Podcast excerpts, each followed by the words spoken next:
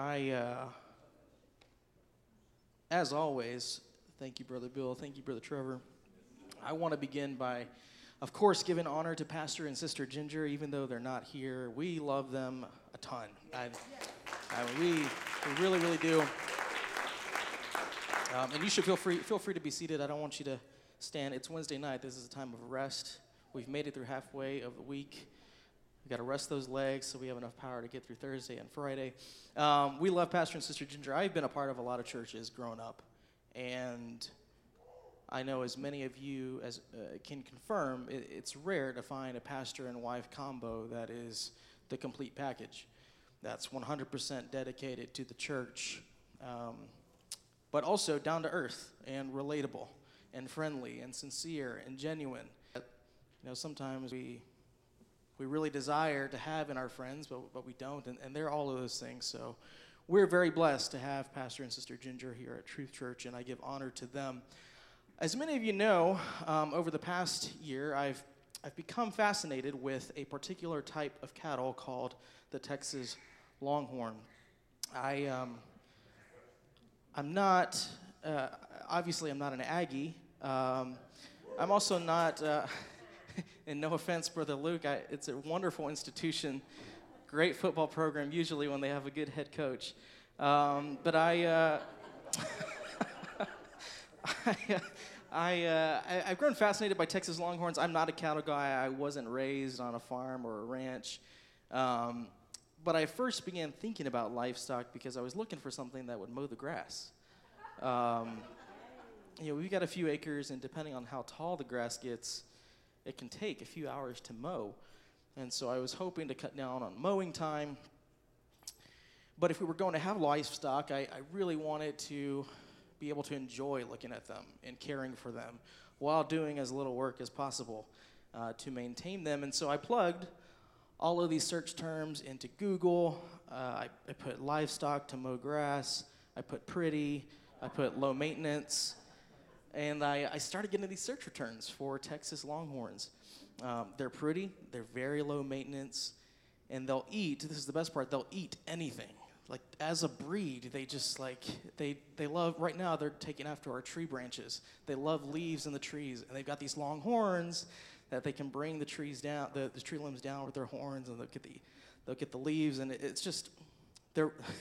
Doesn't matter what you put in front of them, they're going to eat it. And that was awesome. So I took my petition to Bailey, as every good husband does. I presented my case on why we needed a few Texas Longhorns. Um, like all good wives and smart people, she was skeptical, uh, but she agreed to go along with my crazy plan. So just over a year, we've got our oldest. His name is Mazel Tov. He's a he's a four-year-old. Um, some of you will enjoy that play on words. That is all Bailey. Bailey is like She's got, she's got jokes. Uh, if you haven't talked to her, she's got jokes. He's got a famous dad whose name, uh, grandfather, whose name was Cowboy Tuff Chex. And so uh, we borrowed the Tough, and, and she came up with Mazel Tov. Um, he's four years old. We've got Beatbox, who is three years old.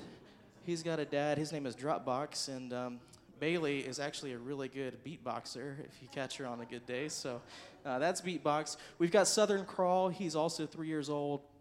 Um, and then we've got Fitly Spoken. We call him Fitz. He's one and a half. He's our little baby. Um, what any Longhorn owner will tell you, though, is that there's sort of an addiction um, because each Longhorn looks different and is unique. And so you often find yourself wanting just one more Longhorn. Um, and so that's why I found myself a few weeks ago on the road to Amarillo at 3 in the morning um, there's a massive longhorn ranch there on the outskirts of Amarillo, and they were selling a baby steer that was one of the most beautiful longhorns I'd ever seen. Um, and I think we have a picture of him here. This guy's name is Joker. He asked me to say tonight uh, that, that he already knows what he's going as for Halloween. He's going to be a Dalmatian. Um, well, I say little. He's about 400 pounds. Um, he's very dense but he's gorgeous. So, anyways, I drove all the way to Amarillo to pick up Joker, and I promise I'm not going to stand here all night and tell you Longhorn stories. But the reason, the reason I'm talking about this Amarillo trip is that this ranch is home to some of the most famous Longhorns in the world. And uh, while I was there, the ranch manager took me around the property in a side by side to look at cows. And I'll just show you a picture of one for the sake of time. This girl's name is Silent Iron. And that's her. Uh, they've got about 3,000 acres out there, and she's there on one of the hills. The ranch purchased Silent Iron for over half a million dollars. Half a million dollars. So I took that picture, I came back and I showed Bailey this picture, and she shook her head and she said, It's just a cow. And I said, Well, she has some crazy horn growth, she, beautiful twist in her horns, beautiful body. Her genetics are very, very valuable, and so she's going to pass those down to her, her progeny. But Bailey looked at me like many of you are looking at me, and she's like, a half million dollars. It's just a cow. It is just a cow. it's just a cow. So those words, ever since that moment, th- those words stuck with me. And I was thinking about tonight and began to think about some examples of cattle in the Bible where if those cattle could talk, they might say, I'm just a cow. I'm just a cow. But God, being God, had special plans for them. And I think we may question sometimes whether we're worth anything or have any purpose in life. I'm just an ordinary human, I think we sometimes tell ourselves. But if we serve a God that takes care of every single cow in the pasture and knows every cow by name, how much more will He take care of us, humans that He created in His own image? And so, for the next few minutes, I want to speak on that very, very simple topic. I'm just a cow. I'm just a cow. Would you pray with me one more time, very briefly, for God's hand on this service? Mighty God, I, I thank you, Lord, for the opportunity to speak tonight, Jesus. And I pray that your word would come alive, God. Lord, that your word would speak through us, God. That your word would encourage us, Lord. Lord, that the stories that have been placed in your word, Lord, would be an inspiration to us, God, and would make us realize, Lord, that we're, we're much more than ordinary humans, God. We're humans created in your own image and your own likeness, and you know us by name, mighty God. Lord, I thank you for your hand on this service and for touching us in this way. Thank you, Jesus. In Jesus' name, amen. Cattle, cattle are commonplace in the Bible. They're mentioned about 133 times. And we begin to read about them from the very beginning of the Bible. In Genesis chapter 1, God is in creation mode. And in verses 24 and 25, he says, Let the earth bring forth a living creature out of his, after his kind, cattle and creeping thing and beast of the earth after his kind. And it was so. And God made the beast of the earth after his kind, and cattle after their kind, and everything that creepeth upon the earth after his kind. And God saw that it was good. God saw that his creation was good. Most often in the Bible, we read about cattle in the context of sacrifices in the Old Testament, as the children of Israel offered burnt offerings to God. And some might say, you know, that was the original meat sweats. And I'll take this opportunity to plug our Meat Sweats small group, which will gather on November 3rd at Brother Bill and Sister Delisa's house. If you've got a hankering for meat and you don't mind meat sweats, um, please join us on November 3rd. That was the original meat sweats, these, these sacrifices in the Bible. But there are a number of other stories that demonstrate the unique care and love that God has for cattle and the special roles that they played in the Bible. Let me start with Jonah's story and the cow that saved Nineveh. As, as kids, we learn the important parts of this story. You know, in Jonah 1, God calls Jonah to go preach in a city called Nineveh he says, I've determined that Nineveh is wicked and I'm going to destroy Nineveh. Go tell them my message. Jonah says, No way. He ran away from God. He boarded a ship and he fell asleep. And he's snoring below deck, and sailors run down and shake him awake. And they say, How can you be asleep? We're in the middle of this massive storm. We're going to die. How are you asleep? And Jonah, when he woke up, he knew why a storm was attacking that boat and so he told the sailors to throw him into the sea and the storm would subside.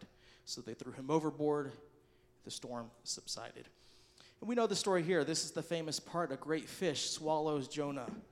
Jonah prays to God. The fish spits Jonah out on dry land. And again, God calls Jonah to preach to Nineveh. And this time Jonah obeys. He goes to Nineveh and he tells the people that God will destroy this city for its wickedness. Now, I don't know about you, but for me, at this point in the story, my memory of the story gets a little hazy because the big fish, the big whale, is no longer part of the story. But the people of Nineveh were receptive to Jonah's preaching, and they began to fast. And the king instructed that both humans and animals fast food and water. The king also instructed that the people put on sackcloth, that rough garment that was a sign of mourning and submission. And not only that, but the king also instructed that the animals in Nineveh themselves likewise be covered in sackcloth. And so everyone complied, and the people of Nineveh began to cry out to God for mercy and forgiveness.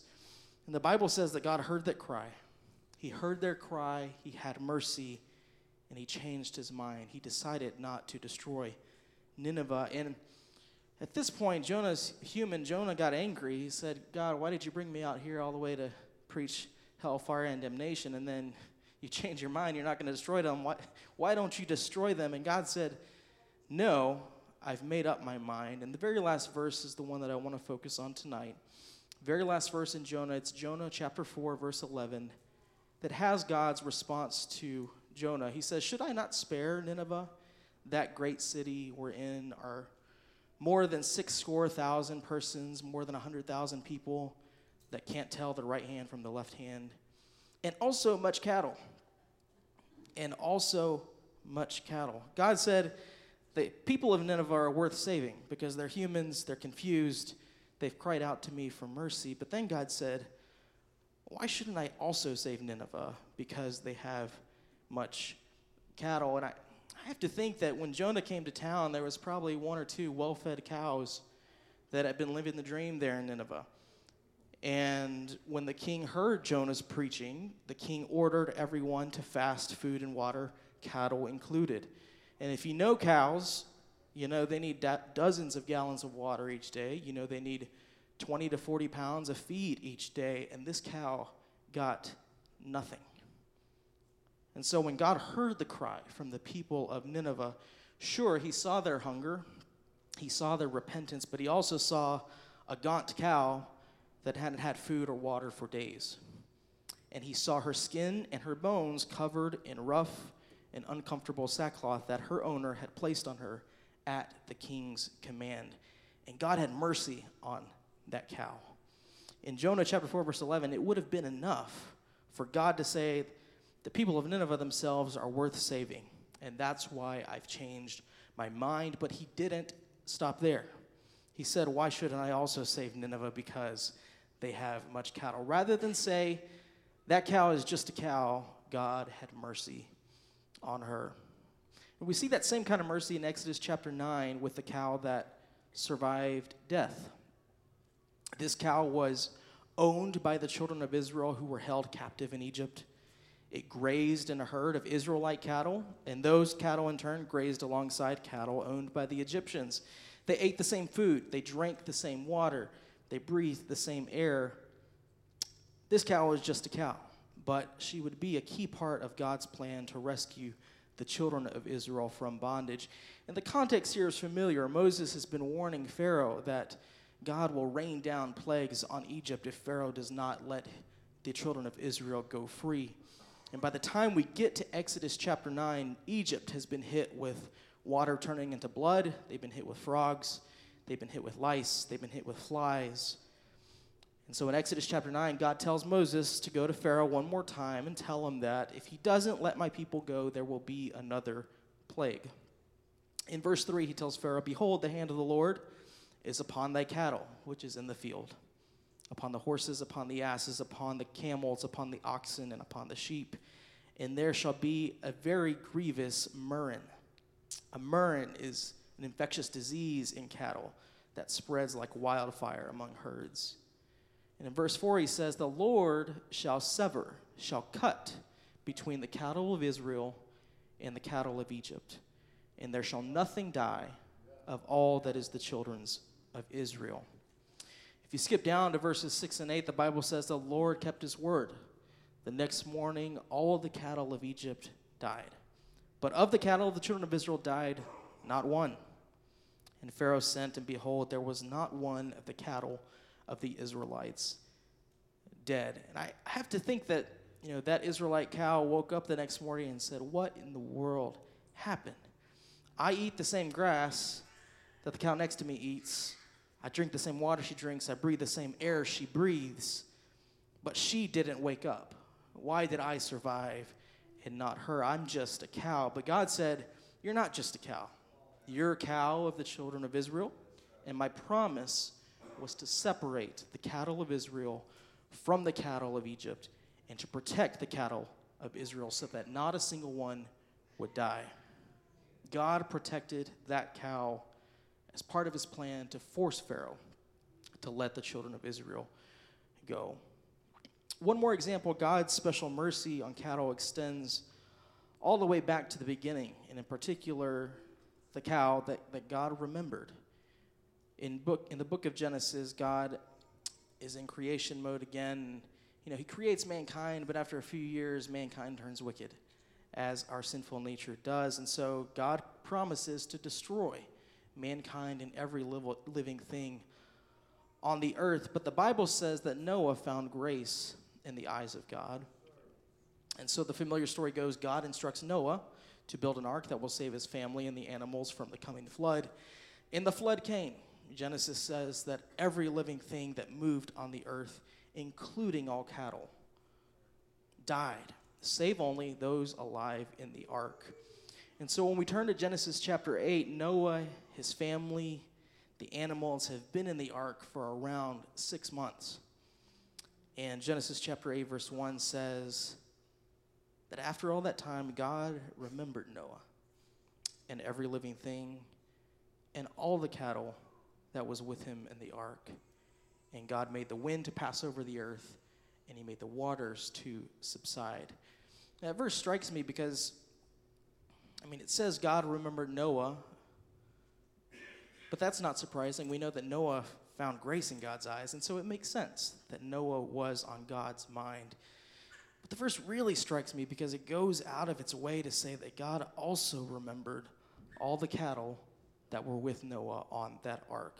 He remembered the cattle, the ancestors of that Israelite cow in Egypt, who would be a part of God's plan to save Israel. He remembered the ancestors of that cow in Nineveh that would fast and wear sackcloth and obtain God's mercy on the city of Nineveh. And I imagine that the cow in that ark might have said, Out of all the animals and other living creatures in this boat, I'm just a cow. But God specifically made a note to say, And yet I still remember you. Now, at this point, you might say, Brother Ben, why are you talking to us about cows? We're humans, not cows. And I would say you're exactly right. We are humans, not cows. And if the Bible says that this I'm just a cow mentality is wrong for the cows themselves, that kind of mentality, I'm just an ordinary human, is wrong also for us as humans. God created men to govern other le- creatures, including cattle. If you look at Genesis chapter 1, in verse 26, God is saying, Let's make man in our image and let's give man dominion over the cattle. And so that's what he does. In verse 27, God creates man in his own image. It says, In the image of God created he him, male and female created he them.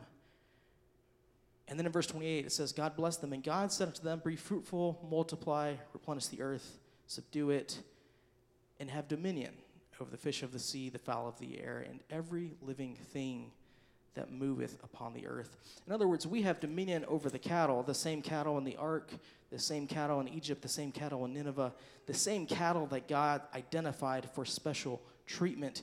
And if God identifies those cattle as special, then so too he has identified us, the people to whom he entrusted the care of those cattle, as special. I'm reminded of a familiar passage in the Bible. It's not about cows, it's about birds. In, in Luke chapter 12, Jesus is talking to his disciples, and they're doubting themselves, they're doubting their salvation. And in verse 6, he asks, Are not five sparrows sold for two farthings? In other words, aren't five sparrows worth basically nothing? And yet, not one of them is forgotten before God. Goes on to say in verse 7 that even the very hairs of your head are all numbered. Fear not, therefore, ye are of more value than many sparrows. And how much more true is that of cattle? I mean, a cow surely is worth far more than five sparrows, maybe even 500 sparrows. And so, just as not one of the sparrows is forgotten before God, so too not one cow is forgotten before God. And just as one cow is not forgotten before God, so too you and I are not forgotten. They're not just cows, we are not just humans. When I was in Amarillo running around that ranch, I uh, we're looking at longhorns, and something really interesting happened during that time. We'd go from pasture to pasture, and the the ranch manager would point out the most expensive cows. You know, Silent Iron, a half million dollars, and many others like her. We also saw a bull that is going to set the record here soon in the Guinness Book of World Records for longest horned bull in the world. Um, but despite all that, they had so many cows that he couldn't remember all of their names. Maybe some were worth only a hundred thousand. Maybe some were worth only fifty thousand, or maybe they had just bought some for five or ten thousand. They were all just cows as far as the ranch was concerned. And so he would pull out his iPhone every time we had a question about, you know, who, who is this cow and, you know, who's her dad, who's her mom. Um, he would pull out his iPhone, he would type in their ear tag numbers, and he would pull up their profile to recall who they were. And in that moment, time slowed down for me because I remembered Psalms chapter 50, verse 10, which says, that God owns the cattle on a thousand hills. And I thought, man, I can't imagine God having to ride around on each of these hills trying to remember which cow is which. Maybe being able to identify the multi million dollar cow, but having no clue what the name of the $1,000 cow is. And in the same way, God says that we are special to God. Isaiah chapter 43, verse 1 says, Fear not, for I have redeemed you. I have called you not just by any name, I've called you by name, and you are mine. Jeremiah 29 11 says, For I know the plans I have for you, declares the Lord, plans for, for welfare, not for evil, to give you a future and a hope. And then that famous verse in John chapter 10, verse 14 that says, I am the good shepherd. I know my own, and my own know me. There, there was a funny commercial a few years ago with Cookie Monster. He's trying out an iPhone for the first time with Siri. And so he taps on the phone and he says, Hey Siri, are you in there? And Siri says, Hey Cookie Monster. And Cookie Monster's jaw just drops. He says, You know me. And he looks at somebody else in the room. He says, She know me. And I think that's exactly the case in our relationship with Jesus Christ. He knows me. He knows you. We're not just ordinary humans on earth. So, what are you trying to say, Brother Ben? I, I'm trying to say that if you feel ordinary, if you feel like there's nothing special about you, if you feel like no one sees you or understands you, if you feel like some random cow out in the pasture, how they feel when someone says that's just a cow, I'm trying to say that that just a cow mentality is wrong and you should reject it. God knows the number of hairs on any cow's hide, just like He knows the number of hairs on your head and on my head. And when He looks at each cow on a thousand hills, He says, That's not just a cow, that's my cow. And I know its name, I know when it was born. I know its strengths. I know its weaknesses. When he looks at you, Brother Trevor, he says, That's not just an ordinary man, that's my son. His name is Trevor Allen. He sits on the front row every service. He leads by example in worship and prayer. He encourages his brothers and sisters. We aren't just ordinary people, we are the sons and daughters of God, and He knows us by name. Would you stand with me? I know this was very short, but I the, the topic itself was very simple. I, that's just a cow. Bailey was exactly right to say it's beyond crazy to pay a half million dollars for a cow. But can I tell you that in God's world, every cow is a million dollar cow? Every human is a billion dollar human because we're all God's creation and there is no such thing as just a cow or just an ordinary human. We are God's handiwork and there is no place for a just a cow mentality. And so I don't know where life finds you tonight. Maybe you've been beaten down by uh, friends and family. Maybe you've been beaten down by stress. Maybe, like me, you've been beaten down by work. Or maybe doubt has creeped into your mind and you're questioning your self worth, your abilities, your purpose in life. I, I think similar questions might have gone through the mind of that cow in the dark stall in the ark who didn't know if she'd ever see the light of day again, didn't know if she'd ever breathe fresh air again, but God remembered her.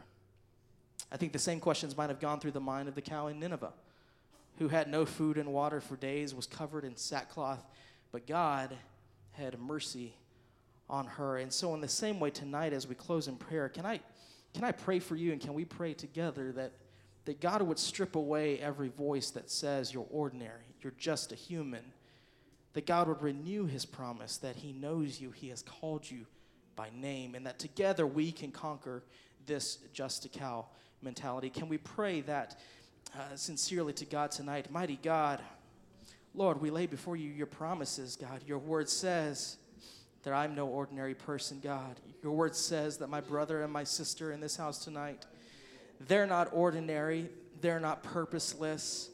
They're not a sea, adrift at sea with no sense of direction. God, you know every single person by name. And God, the same promise that you said that you'd not forget a sparrow that falls, God, that you know a cow, every cow by name on a thousand hills, God, how much more is that promise real to me and to every single person here at Truth Church, God?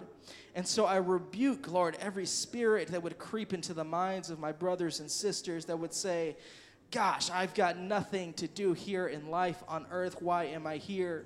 I'm just ordinary. There's nothing more to me. There's nothing more to my future. God, that is not the promise in your word. And I claim, I claim a renewing of that promise in your word, which is that we are special, God.